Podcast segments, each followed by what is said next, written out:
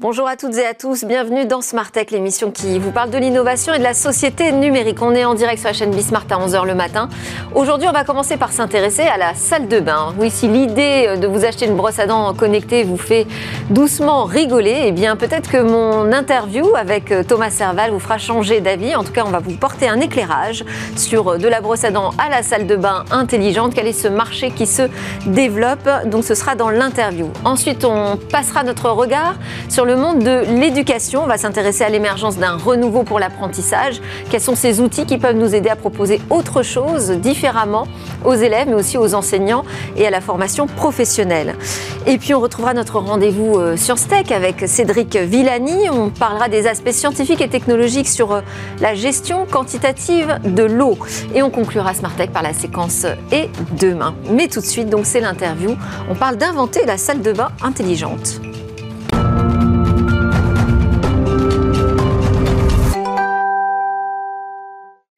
Alors moi j'ai découvert mon invité, euh, bah, comme beaucoup je crois, à l'occasion de la sortie de la brosse à dents connectée qui avait fait son effet au CES de Las Vegas, c'était en 2014. Bonjour Thomas Serval. Bonjour. Alors on a parlé d'un retentissement international et même d'un succès, euh, mais aussi d'une French Tech un peu euh, gadget. comment est-ce qu'on sort justement de cette image, de ce produit qui peut paraître un peu folklorique?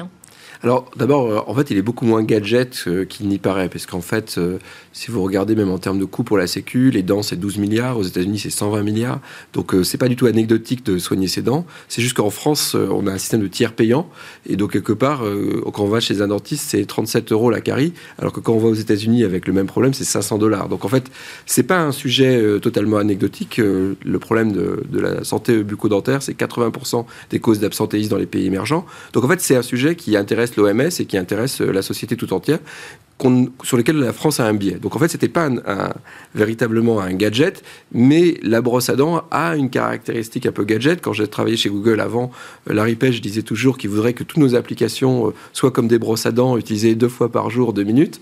Euh, bah, en fait, on s'est inspiré de ça en connectant la brosse à dents, qui avait une très bonne propriété historiquement, c'est que c'est un appareil qui ressemble à un appareil de santé, mais qui n'est pas un appareil de santé. Et pour des innovateurs comme nous, pouvoir avoir des bénéfices médicaux sans être classifiés comme un, un appareil de santé, ça nous permet d'avoir des cycles d'innovation plus courts et d'apprendre énormément sur la santé des gens, sur la manière dont ça se passe dans leur salle de bain et dans leur intimité, sans avoir besoin de passer par tous les, critères de régulation que chacun des pays, d'une manière assez protectionniste, met en place pour euh, protéger euh, la santé de ses citoyens. Donc c'est pas le marché gadget, c'est vraiment le marché de la santé, de la santé au quotidien hein, que vous attaquez par au départ la, la brosse à dents connectée, mais depuis vous avez développé beaucoup d'autres produits. Et puis surtout, ce que vous pouvez répondre à la French Tech, c'est que vous avez une activité rentable. Voilà, alors, donc c'est pas du tout euh, euh, anecdotique. Euh, juste pour vous donner quand même un ordre de grandeur, chaque année se vendent 6 milliards de brosses à dents à peu près, autant que de téléphones portables en ce moment, et partout dans le monde. Donc c'est un gros gros marché en volume. Et donc, pour des sociétés qui veulent réussir, aller sur un marché avec des très gros volumes, notamment des marchés de l'électronique où le volume compte. On sait bien que plus il y a de millions d'unités, plus ça marche. Ça change tout. Et donc, c'est vrai que c'est un marché qu'on a rendu rentable pour nous parce qu'on a changé notre modèle économique. Euh, au départ, on a cherché à vendre des brosses à dents au consommateur final.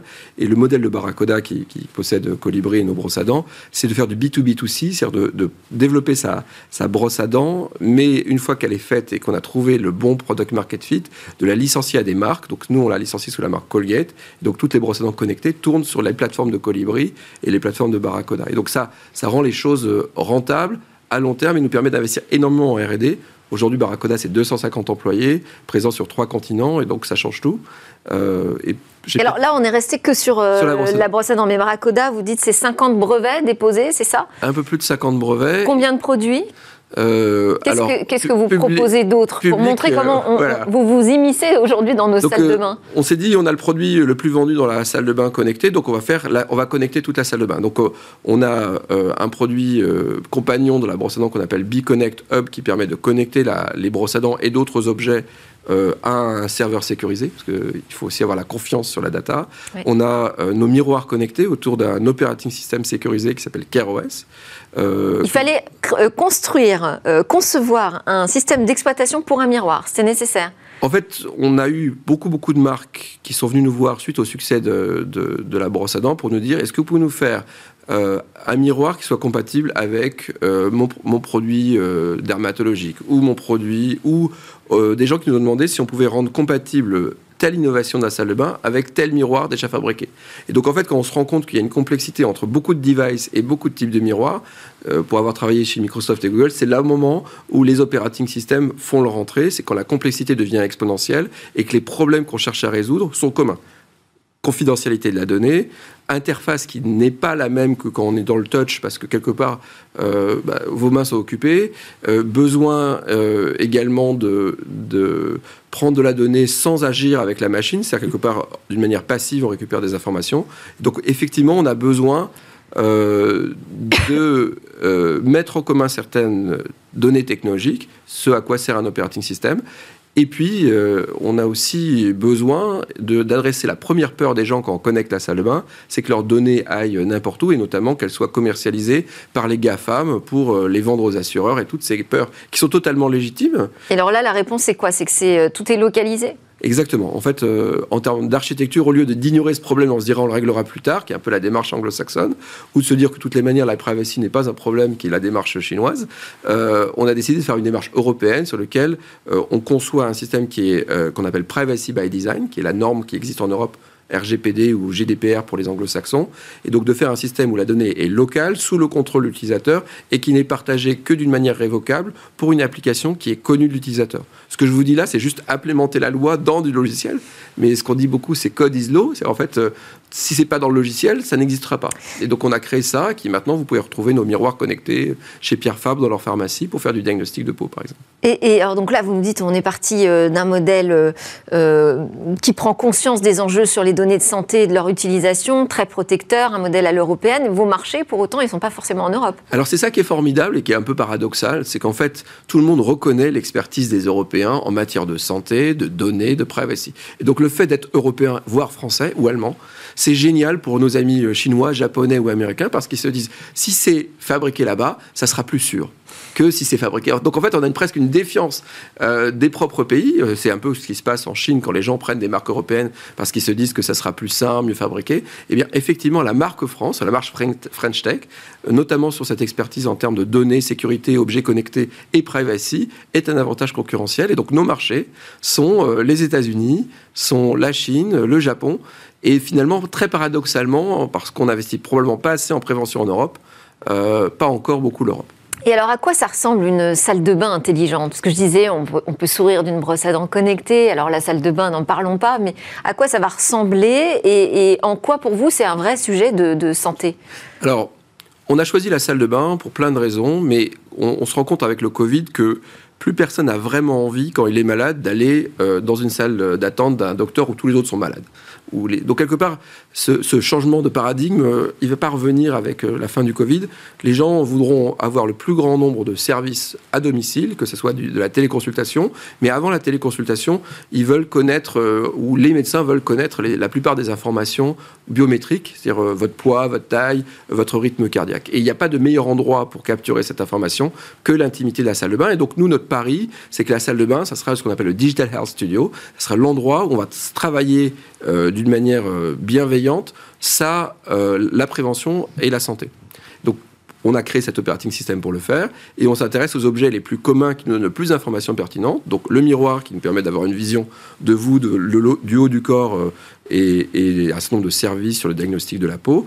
On a la brosse à dents qui nous donne une idée de, de, l'hygiène de la bouche, c'est 80% des maladies qui s'apportera par la bouche. On a inventé et on déploie maintenant un produit qui s'appelle B-Balance, qui est un tapis de bain, qui nous permet d'avoir une autre information qui est clé pour la santé, qui est votre poids. C'est une balance plutôt qu'un tapis. Alors, c'est plutôt. Euh, ça reprend ce qu'est une balance, mais on a déconstruit la notion de balance. En fait, euh, deux personnes avec le même poids peuvent l'une aller très bien, l'autre très mal, pour plein de raisons. Mais une des raisons pour laquelle ils peuvent aller très mal, c'est que vous pouvez avoir votre poids qui est réparti, par exemple, que sur les extrémités des pieds. Donc vous avez des problèmes de dos, vous avez des problèmes de posture. On sait que c'est un des, maux du siècle, surtout que maintenant qu'on est très sédentarisé, euh, on est chez nous, on se tient mal, etc. Et donc en fait, nous, on est allé au-delà du poids en, réinventant un index autour de la posture. C'est pour ça que balance, pour les Français, ça veut dire euh, une balance, mais pour le reste, ce produit s'appelle B-Balance parce qu'en fait, ce qui nous intéresse, c'est l'équilibre.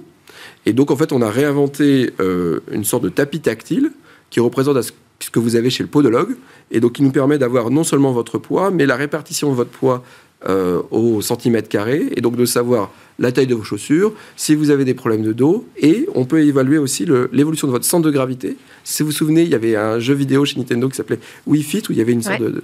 Bah, c'est à peu près le même concept, sauf que c'est euh, invisible au quotidien chez vous.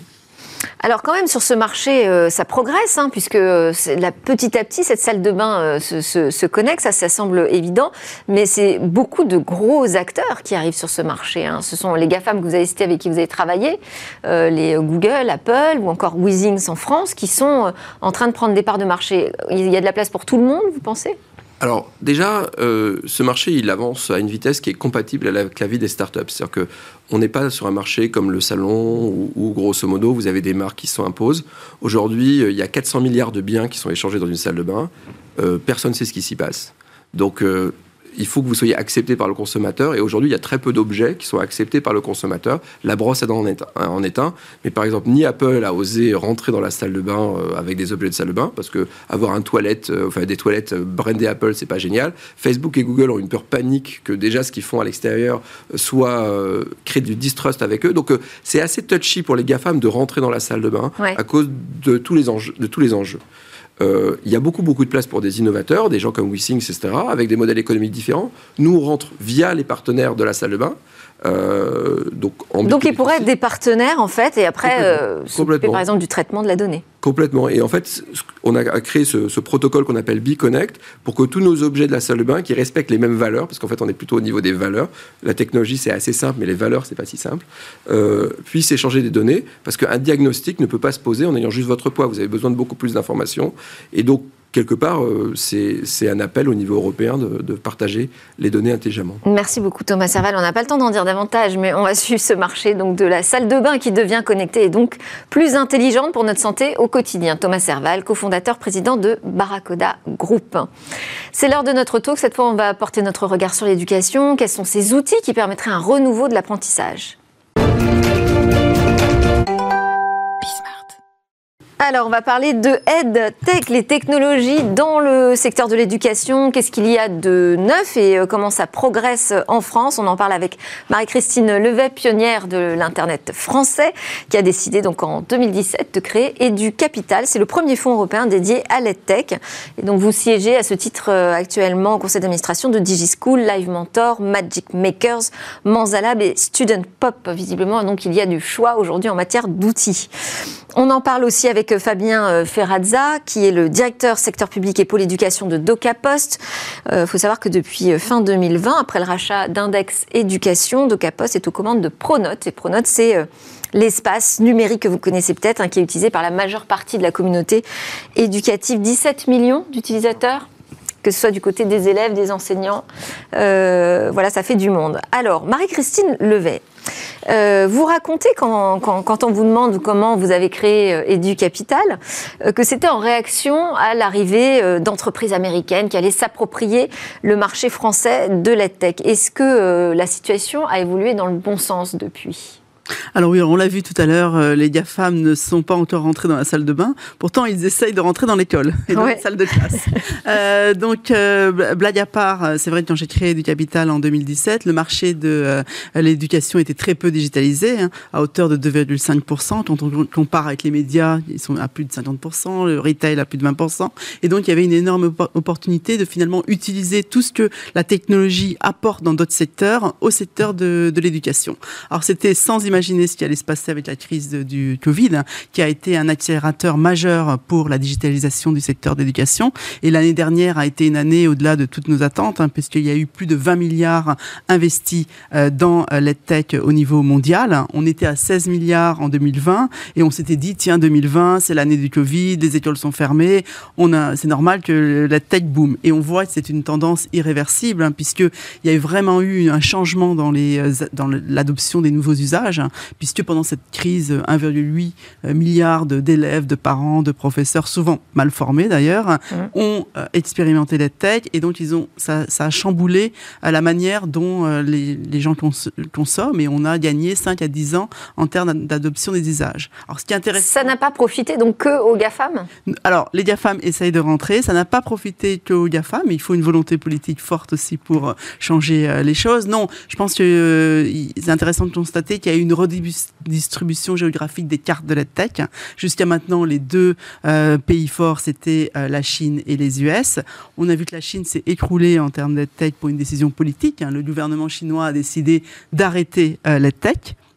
Et donc, c'est l'envolée de l'Europe. L'année 2021, il y a eu 3 milliards investis euh, dans l'Europe et je pense qu'il y a une prise de conscience euh, générale hein, des, euh, euh, des pouvoirs publics, des entreprises hein, qui doivent reformer leurs collaborateurs, des individus qui doivent aussi souvent se reformer pour bah, retrouver un job. Tout au long, oui, maintenant de sa carrière, on leur vie. Donc, il y a une prise de conscience tous et de tous et c'est voilà, c'est l'envolée de, de l'Europe et de, de la France. Alors, on verra, il y a encore des, des freins, mais il y a un changement de mentalité très fort. Alors, je commençais à évoquer les chiffres de, Pronote, hein, Fabien Ferrezza, c'est assez impressionnant. Euh, donc, Pronote, c'est plus de 10 000 collèges et lycées qui l'utilisent aujourd'hui, c'est ça? Et 4 milliards de connexions attendues en 2022. Tout ça repose sur les épaules d'un seul logiciel ou c'est avec aussi un écosystème? Alors, on va dire que ces résultats-là, en fait, sont l'histoire de 30 ans, en fait, de services qui ont été proposés aux établissements scolaires. C'est-à-dire que la société Index Éducation, qui fête cette année ses 30 ans, euh, a commencé assez simplement, en fait, euh, à la demande même du ministère en 1987. C'est important l'histoire parce que ça permet de, regarder aussi euh, les différentes étapes, la maturité de celles et ceux qui utilisent ces outils et pourquoi ils les utilisent et à quelle fin, en fin de compte, on peut imaginer après, avec l'essor des headtech, tout, tout, cela va, va, va, va alimenter notre quotidien. C'est ma question, c'est est-ce qu'aujourd'hui vous travaillez avec cet écosystème de start-up de, des EdTech Pour l'instant, on va dire euh, non. Non. Euh, on est euh, à la demande de nos chefs, à l'écoute de nos chefs d'établissement pour se connecter aux outils qu'ils souhaitent utiliser. C'est toute l'histoire d'Index Éducation qui a été de dire quels sont vos besoins. Au départ, en 1987, il fallait dématérialiser les emplois du temps. Vous voyez, il y avait le bureau du proviseur, du principal avec ses tableaux, et comment organiser l'emploi du temps de la rentrée, etc. Et quand 30 ans après, euh, le directeur général d'Index Éducation rencontre des chefs d'établissement qui étaient là en 1987, il suffit de voir en visioconférence que les murs sont blancs et qu'il le remercie à chaque fois du service apporté. Euh, du service apporté. Puis après est arrivée la question des notes, des cahiers de texte. vous voyez toutes ces fonctionnalités qui peuvent paraître évidentes aujourd'hui, mais qui euh, se sont déflouées au fil des besoins qui ont été exprimés. Et quand on arrive à ce niveau euh, d'audience, en fin de compte, avec 17 millions de, comptes utilisateurs, hein, ça pose. Enfin, le ministère aime bien, par exemple, parler, le ministère de l'Éducation nationale, de commun numérique. Je pense qu'Index Éducation rentre dans cette famille de commun numérique où la très grande majorité des établissements scolaires utilisent cette solution. Qu'est-ce qui va se passer en 2022 Parce que la question là aujourd'hui qui nous préoccupe, c'est comment, comment on avance sur ce sujet des outils d'apprentissage? Il y, a deux sujets en fin de compte. C'est comment euh, on va dire, Pronote, en tant qu'infrastructure de service, peut se connecter à l'écosystème des tech pour leur permettre, au regard des besoins euh, de la communauté éducative, de passer à l'échelle. C'est-à-dire que donc oui, donc ça, il y a vraiment une volonté d'ouverture. Il y a une volonté. Parce qu'en fait, on s'est aperçu aussi pendant la crise Covid que euh, bah, les profs euh, avaient euh, migré sur des, des, outils comme Teams, par exemple, ou encore les élèves sur Discord directement. Donc on voit bien qu'il y a une nécessité de, de, raccrocher hein, des outils qui ne soient pas que des outils américains. Non, non, tout à fait. Et, et avec une dimension, c'est ce qu'on appelle, nous, l'espace numérique pour l'éducation. C'est de dire, mais au final, il y a trois composantes importantes. Il y a la vie scolaire, vous avez un établissement, il faut qu'il fonctionne avec l'ensemble des services numériques nécessaires, c'est Pronote. Et Pronote, progressivement, commence à poser des sujets sur les contenus et les outils pédagogiques. Et cette deuxième partie euh, revient euh, à ce qui était précisé précédemment, mais il va y avoir une autre partie qui va arriver, c'est tout le sujet qui est relatif au service aux familles. Euh, DocaPost, à côté d'Index Éducation, en fait, on n'est pas né euh, dans le sujet seulement avec Index Éducation, c'est qu'on est opérateur des principales régions et départements sur des pages jeunes, c'est-à-dire toutes les aides et les soutiens que les départements et les régions amènent aux collégiens, aux lycéens. Et on voit bien que pour une expérience parfaite de l'usager, il faut accéder à un bouquet de services à la fois dédié à la vie scolaire, à la fois aux outils et contenus pédagogiques et à ses services aux familles. Alors ça déjà c'est quand même une bonne nouvelle Marie-Christine Levet parce que c'est un marché, euh, les tech qui dépend énormément de la commande publique. Alors oui, on l'a vu. En hein. France, en tout cas. On l'a vu, vous l'avez même dit vous-même, le ministère, à un moment donné, a décidé de faire des choses. Donc effectivement, on a fait le socle. Hein. Il y a le, socle marche aujourd'hui, hein, les outils de communication avec les familles, la dictature des notes euh, en France. Ouais. et euh, voilà, et euh, tout ce qui voilà, et, les outils de communication. Maintenant, l'essentiel, c'est d'investir dans l'innovation pédagogique. C'est vraiment de se dire comment, avec la technologie, j'apprends et j'enseigne différemment. Donc déjà, en, tant que prof, comment je gagne du temps dans la correction, par exemple, de copies, etc. Et en tant qu'élève, comment j'ai un apprentissage beaucoup plus personnalisé et beaucoup plus individualisé. Et c'est vraiment pour moi un des, euh, des, plus grands avantages de, de la tech, c'est euh, l'utilisation de l'adaptive learning, c'est-à-dire euh, l'utilisation des data et de l'intelligence artificielle pour donner à chacun un parcours personnalisé qui correspond à la manière dont on apprend, puisque chacun apprend différemment et retient différemment. Et dans une même classe, on peut avoir jusqu'à 3-4 ans des fois de différence de niveau entre deux élèves assis euh, l'un à côté de l'autre. Et le gros problème hein, de, l'éducation, c'est que finalement, on a beaucoup d'élèves qui s'ennuient euh, à l'école. Alors les meilleurs, euh, ben, finalement, ne sont pas poussés, s'ennuient un peu parce que finalement, on, reste dans le mou. Et ceux qui ont des difficultés décrochent. Et on a en France 80 000 enfants qui décrochent chaque année du système scolaire. C'est quand même un énorme problème. J'espère que l'éducation sera au cœur des, de tous les programmes politiques, puisque ce, ce sujet du décrochage scolaire est un problème qui euh, subsiste après dans la nation pendant des années et des années. Et grâce à l'utilisation de l'intelligence artificielle et de la data, on peut faire ce programme personnalisé. C'est comme si on avait finalement. Après, les détracteurs pourront vous dire, ça veut dire qu'on va confier ça finalement, euh, ce process éducatif personnalisé ne va plus euh, revenir à l'enseignant, mais à la data. Ah non, parce que dans les, en tout cas dans les petites classes, pour la formation tout au long de sa vie, c'est différent, mais dans l'enseignement primaire, collège, lycée, le rôle du professeur est primordial. C'est vraiment des outils au service du professeur qui les utilise pour animer sa classe. Pour, voilà, il, fait son cours normal, il fait une pause, il donne euh, des tablettes, les élèves peuvent faire des, des exercices qui leur sont adaptés. Donc c'est vraiment l'essentiel, c'est vraiment d'investir dans cette innovation pédagogique qui a été jusqu'à maintenant le parent pauvre. Fabien euh, Ferrazza, je vais vous poser la même question. Est-ce que vous voyez des freins euh, du côté de la communauté éducative vis-à-vis des nouveaux outils, ou même du côté des parents qui peuvent peut-être s'interroger sur la nécessité de tout passer par le numérique, d'avoir des tablettes dans les classes? Est-ce que vous constatez ça, des freins, ou est-ce qu'au contraire, vous constatez qu'il y a un appétit, une attente vers de nouveaux outils Globalement, moi, je ressens un appétit. Après, c'est l'adéquation de l'outil ou du contenu à l'exercice de celui qui met en place les missions pour lesquelles il est... Euh, il est rémunéré. Je pense à un, enseignant, euh, par mm. exemple. Euh, je pense à un chef d'établissement. Je pense à une famille avec une catégorie de famille qui se considère en connexion ou en déconnexion numérique. En fait, il y a, en fait, qu'il faut caractériser les publics auxquels on s'adresse. Vous parlez de la data, je vais prendre deux exemples. Parce que ça fait un an que je découvre au quotidien euh, la richesse euh, d'index éducation et des données qui y sont présentes. Euh, on est contacté par des associations d'intérêt général sur le décrochage scolaire. Leur souci, c'est de cibler et d'accompagner les enseignants à accompagner ces élèves. La question, c'est comment je les identifie. Mmh. Bah, c'est assez simple en fin de compte. Quand on voit la, capacité que l'on a à traiter la data, alors très souvent on voit le décrochage scolaire euh, sous l'angle des notes par exemple. Mais en fait, lorsqu'on combine peut-être un élément comme les notes, comme pourquoi suis-je en retard, pourquoi suis-je absent, etc., etc., on arrive à voir un peu la cartographie en quelque sorte, non pas des difficultés, mais d'une anomalie qui que rencontre l'élève dans ce quotidien. Et notre sujet est assez simple, c'est qu'avec l'accord du chef d'établissement pour exploiter cette data, on est capable, d'une part, d'objectiver une situation et de mettre des services qui peuvent être des services qui vont répondre aux besoins qui vont être établis par l'enseignant. Donc vous pouvez sonner l'alerte en quelque sorte en, croisant certaines données. On peut éclairer en fin de compte la situation et dire au final, parce qu'on raisonne souvent ben, classe par classe, prof par prof, mais d'avoir une vision à l'échelle même de l'établissement.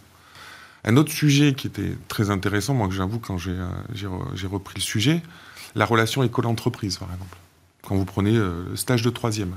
Oui. Pas simple de trouver un stage. Pas simple de trouver un mmh. stage. Bah écoutez, j'ai interrogé les bases Pronote. Eh ben on s'aperçoit que les chefs d'établissement, lorsqu'ils remplissent les conventions, vous voyez, dans l'outil, hein, eh ben, en fait compte, les entreprises sont déjà référencées. Qu'est-ce qui empêche pour, moi, c'est même une question de bon sens. Qu'est-ce qui empêche d'exploiter cette base pour imaginer revenir vers ces entreprises qui ont accueilli des fois, à titre de décision personnelle, parce que quand on trouve un stage, c'est plutôt un tutu personné par des relations, etc., etc. Mais qu'est-ce qui empêche, en fin de compte, l'année suivante, de leur poser la question s'ils sont toujours d'accord pour, euh, pour euh, accueillir un nouveau stagiaire? Et si j'adosse si à ce service, au final, une convention dématérialisée avec une signature électronique, je facilite la vie de tout le monde. Alors c'est vrai qu'on voit que l'exploitation des données, c'est un sujet fort hein, dans tous les secteurs. Euh, on voit que sur l'éducation, bon, il y a encore beaucoup, beaucoup de, choses à faire. Euh, pourtant, l'éducation, c'est un des budgets euh, les plus importants hein, aujourd'hui en France. Est-ce que vous avez entendu, vu, senti chez les candidats à l'élection présidentielle une préoccupation sincère sur ce sujet du renouveau éducatif? Alors écoutez, pour l'instant, euh, la campagne n'est pas finie, mais pour l'instant, c'est vrai que le numérique éducatif a été très peu euh, abordé hein, dans euh, toute la campagne. C'est dommage parce que voilà, c'est effectivement l'un des premiers budgets de l'État, c'est effectivement l'avenir de, de, nos enfants, et c'est effectivement, si vous voulez, une situation qui est, on est arrivé un peu au bout d'un système. Hein. On a aujourd'hui quand même une France qui stagne dans les classements PISA, France qui était quand même très forte en maths et en sciences auparavant qui aujourd'hui classe stagne à la 25e place. On a aujourd'hui quand même euh, un enfant euh, sur deux qui rentre en sixième avec des difficultés euh, d'apprentissage de la lecture.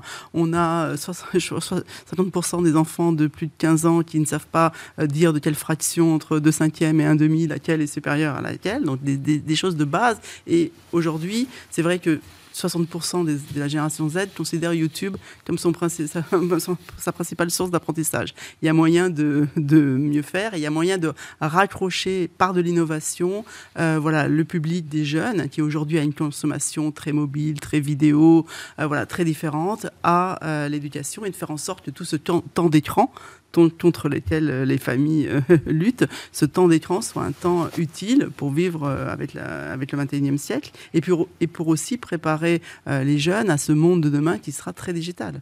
Aujourd'hui, Mais comment on fait? Parce que l'ampleur, j'allais dire, du chantier peut faire peur. par quel bout on prend ce sujet de la tech pour que ça progresse véritablement en France? Alors, dans les pays dans lesquels ça marche... Qu'est-ce qu'on peut mettre dans la tête des candidats à présidentielle? Je, je pense beaucoup plus de décentralisation. On a aujourd'hui un système très centralisé, un millefeuille administratif, beaucoup plus de décentralisation au niveau euh, de, euh, du professeur, beaucoup plus de liberté pédagogique au niveau du professeur et du directeur d'établissement. C'est en décentralisant, alors au niveau des régions d'abord, ensuite au niveau des départements et au niveau du, euh, de, du professeur et de son établissement et dans les pays dans lesquels ça marche. Alors effectivement, les professeurs sont souvent les enseignants mieux rémunérés. En Allemagne, un enseignant est rémunéré deux fois plus qu'en France. Hein, mais bon, Outre ce sujet, mieux former, donc la formation des profs et beaucoup plus de liberté pédagogique. Je pense que ce n'est pas en ayant des systèmes très centralisés qu'on arrivera à imposer de l'innovation pédagogique. Et euh, aussi se pose la question, parce que euh, c'est tout ça, c'est un énorme système à gérer, la, quantité de données à protéger, s'assurer de la continuité de service. Ça pose la question aussi d'infrastructure. Euh, on en est où aujourd'hui de l'infrastructure numérique qui est vraiment dédiée aux outils d'éducation? Bah, Nous, c'est un peu notre ADN euh, en matière d'infrastructure de confiance. Hein, en tant que filiale du groupe La Poste, hein, voilà, on est un opérateur d'intérêt vital. Euh, ce qui fait qu'en fait, le rapprochement d'Index Éducation avec DocaPost a été fait à l'initiative du ministère. parce qu'on a vu, on a vu quand même euh, un problème de continuité de service au, pic de la crise. Alors nous, de notre côté, on ne l'a pas vécu. Ah. On ne l'a pas vécu parce qu'il y a une assimilation entre un outil de vie scolaire comme, ce, comme Pronote et les environnements numériques de travail qui, pour certains, ont eu des difficultés. Euh, en fait, euh, la vie scolaire Pronote est intégrée dans ces environnements numériques de travail. Euh, mais en fait, nous, l'usage qui est fait de Pronote, en fait, se fait par l'application mobile. 80% des usages sont faits par l'application mobile, ce qui rejoint ce que vous disiez tout à l'heure. Ce qui fait que par rapport aux ENT qui demandent un accès par Internet, bah, au final, quand quelqu'un a été bloqué, il est passé par l'application mobile. Euh, donc, pour nous, le sujet de l'infrastructure, elle est déterminante. Euh, c'est pour ça, d'une part, que voilà, on bénéficie du label ISO 27001, hein, qui est voilà, la norme la plus importante sur le sujet. On est euh, dans la, dans la trajectoire, ce qu'on appelle Secnum Cloud, c'est-à-dire la fameuse doctrine de l'État du cloud, du cloud de hein. confiance. Du cloud de, confiance. C'est-à-dire que nous, en fin de compte, on, on continue cette trajectoire avec cette idée que d'une part, on doit être souverain et sécure par rapport à nos chefs d'établissement, ça c'est la, première obligation, et que même on imagine, pourquoi pas, héberger d'autres applicatifs qui ne sont pas nécessairement ceux de DocaPost, pour justement assurer en fait cet écosystème. Euh, ça, pourrait être donc l'avenir, en tout cas comme, comme ça que vous voyez. Bah, je pense qu'on a besoin d'acteurs français spécialisés sur le sujet pour peser et puis se projeter en Europe. Hein. Enfin, je veux dire, euh, en Europe ou à l'international. Hein, mais, euh, mais voilà. Mais je reviens sur le. il ne me reste plus beaucoup de temps. Je voulais quand même interroger Marie-Christine Levé sur où vous en êtes des objectifs que vous êtes fixés avec EduCapital. Donc, EduCapital, on a lancé le premier fonds euh, il y a 4 ans. Donc, c'était un fonds de 50 millions qui a investi dans 20 sociétés euh, innovantes hein, qui révolutionnent le monde de l'éducation et du futur du travail. Et là, on est en lancement du fonds 2 et j'espère revenir bientôt pour vous annoncer un fonds de 100 millions d'euros pour continuer à soutenir la tech française et européenne. Merci beaucoup. Merci Marie-Christine Leven, donc présidente cofondatrice d'EduCapital, et Fabien Ferrazza, directeur du, secteur public pour l'éducation de DocaPost. On se retrouve euh, juste après la pause. On va faire un point scientifique sur la gestion de l'eau en France.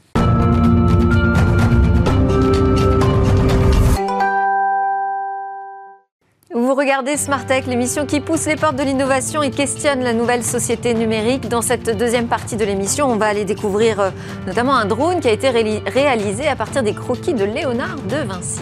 Mais tout de suite, je vous propose donc notre rendez-vous euh, sciences et technologies avec euh, Cédric Villani, député de l'Essonne, président de l'OPEXT. Bonjour Cédric Villani. Bonjour Delphine Sabatier. Alors aujourd'hui, vous nous permettez de découvrir les travaux de l'OPEX, donc l'Office parlementaire d'évaluation des choix scientifiques et technologiques, autour de ces aspects justement scientifiques, technologiques, sur la gestion quantitative euh, de l'eau dans un contexte où euh, bah, la pénurie affecte quand même plus de 40% de la population mondiale. Voilà, on se dirait que l'eau, c'est quelque chose à quoi on est habitué. Maintenant, on n'y pense même plus. On ouvre le robinet, on l'utilise, que ce soit pour la consommation courante ou que ce soit pour l'agriculture. On sait que l'eau est importante aussi pour nos centrales, euh, pour les centrales nucléaires pour l'hydroélectricité, bref, pour beaucoup de choses en lien avec l'énergie. Mais il faut se préparer à un monde dans lequel les ressources en eau vont devenir de plus en plus rares, de plus en plus tendues. Y compris en France. Y compris en France. On sait que la, France, pour l'instant, euh, historiquement, a été bénie des dieux. C'est l'expression qui a été employée par l'un des, l'un des scientifiques participant à l'audition que nous avons organisée sur ce thème de la gestion de l'eau, c'était il y a quelques jours en association avec la, direction de la prospective au Sénat.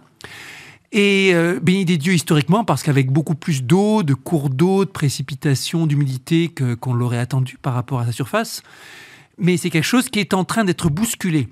Bousculé par euh, les évolutions climatiques, et tout, sur tout le bassin méditerranéen, on s'attend à ce qu'il y ait un régime de sécheresse augmentée qui, arrive. Déjà, on le voit dans, des épisodes de tension, été après été.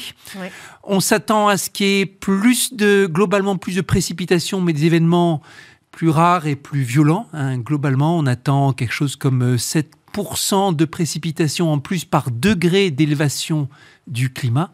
Et comme on sait, ça dépendra au cours des décennies à venir, si on augmente, comme on sait, à 1,5 degré ou à 1,6, etc. Et euh, on se retrouve à se retrouver très bientôt avec ces, ces tensions sur l'usage. Est-ce qu'on va en arriver au point où il faudra arbitrer de plus en plus en disant voilà de l'eau qui doit servir plutôt à l'agriculture, plutôt à la consommation courante, plutôt à l'énergie? C'est de ce sujet que nous débattions avec cette matinée tout entière qui a été consacrée à la gestion de l'eau d'un point de vue scientifique et technologique à l'OPEXT. Et vous avez évoqué justement cet impact euh, du changement climatique sur euh, les ressources en eau? Impact sur le changement climatique, alors on ne sait pas quel scénario à venir, mais selon des scénarios réalistes, on s'achemine vers une vraie période de tension, avec globalement sur la ressource disponible pour usage, une diminution sur l'essentiel de la surface de la France et une vraie tension sur le sud de la France. Sud-ouest, sud-est. Euh, les modèles mathématiques sont très importants pour faire ce genre de prévision. Ils vont demander à être affinés. Il y a des modèles qui lient la température, le climat, les précipitations à la disponibilité en eau. Attention, on parle ici de la, de la ressource en eau disponible, qui est une toute petite fraction, même pas un millième de l'ensemble des ressources euh, mondiales en eau. Vous voulez parler de l'eau douce? Parce que moi, j'avais noté justement que la directrice du CNRS, euh, l'équipe euh, Surface et Réservoirs, parlait de 0,06% seulement de l'eau présente sur Terre qui était de l'eau douce. De l'eau douce utilisable pour la consommation, absolument. Euh, on a des masses gigantesques, phénoménales d'eau salée, certes. On peut la dessaler, mais ça, ça coûte horriblement cher. C'est pas raisonnable dans une perspective aussi où l'énergie va devenir un, bien précieux.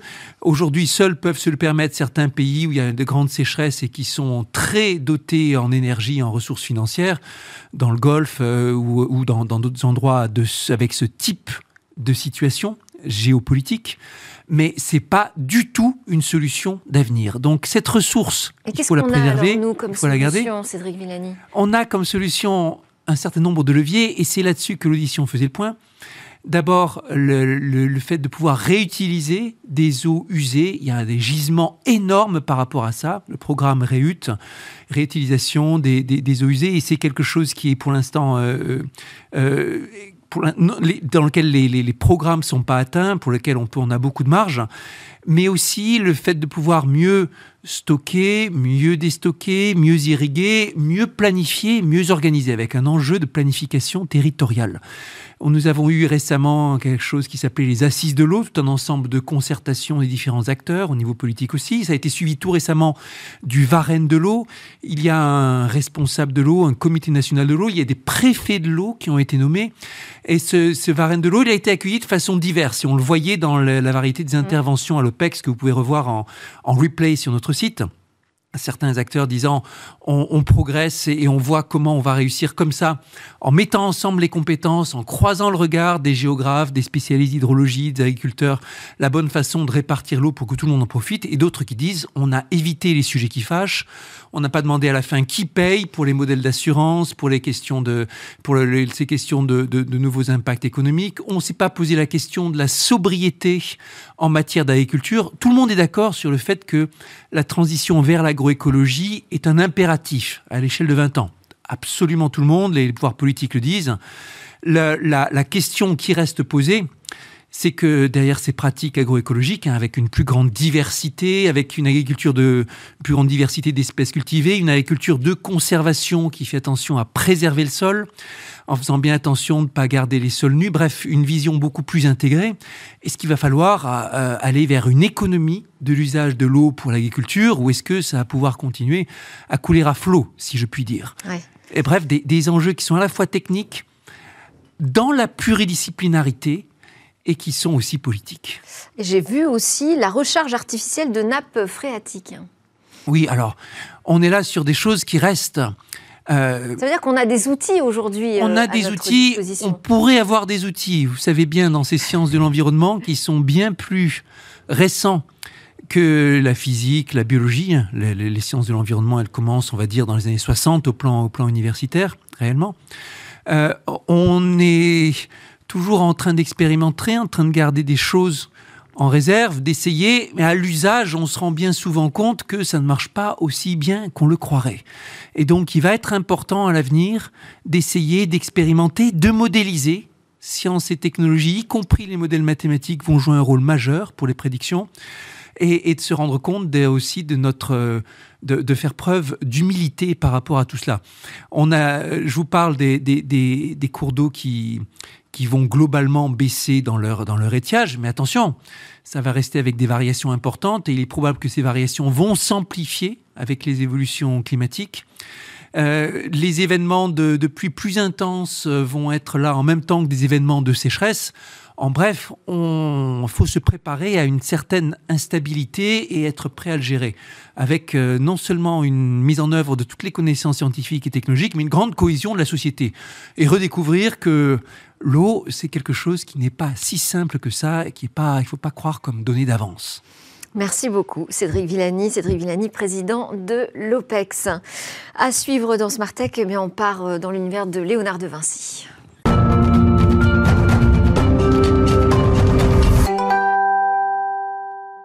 Et si demain, les inventions de Léonard de Vinci prenaient vie Bonjour Cécilia. Bonjour Delphine. Effectivement, on connaît tous les croquis de Léonard euh, de Vinci, euh, toutes ces œuvres imaginaires qui en fait aujourd'hui font euh, partie du passé, même si c'était des œuvres futuristes, parce qu'elles n'ont jamais passé le stade de croquis pour la plupart. En réalité, l'ingénieur italien en a mis sur papier des dizaines, et c'est l'une d'entre elles précisément qui a attiré l'attention de jeunes étudiants qui, qui sont à l'université du Maryland. Et cette cette œuvre, elle a été dessinée en 1480. Et là-dessus, sur ces plans, l'inventeur italien avait imaginé une sorte d'hélicoptère, euh, mais avec plutôt une hélice en forme hélicoïdale. Donc c'est assez étonnant, un petit peu comme une vis aérienne pour qu'il puisse euh, s'envoler. Et a priori, quand on regarde, on n'est pas certain que ça puisse voler. Pas certain.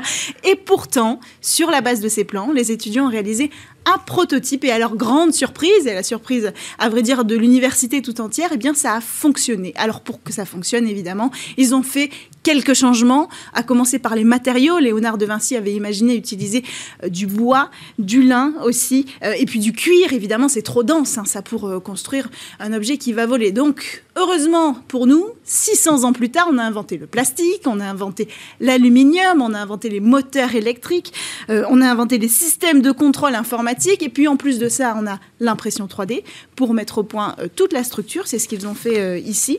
Puis encore une petite différence, Léonard de Vinci avait Imaginez que c'était un homme qui allait mettre en, branle ce dispositif.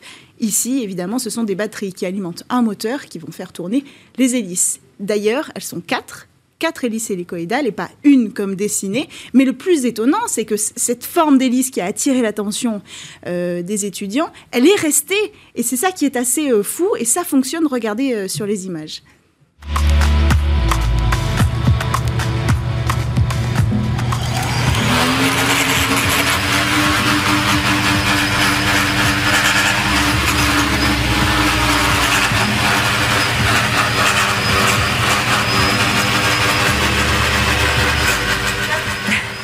Bon, alors contrairement. C'est un peu bruyant. Euh, oui, c'est un peu bruyant, effectivement. Et puis, euh, c'est pas à l'échelle euh, des plans de Léonard de Vinci. Hein. Effectivement, là, c'est un objet miniature qu'ils ont décidé, mais quand même, ils veulent, malgré cette forme d'hélice assez surprenante. Et pour y arriver, il a fallu repenser toute l'aérodynamique de cet objet et donc utiliser des logiciels de simulation pour repenser la dynamique des, des fluides pardon, pour mettre en branle cet objet. Ça a été euh, réussi, euh, plutôt avec succès.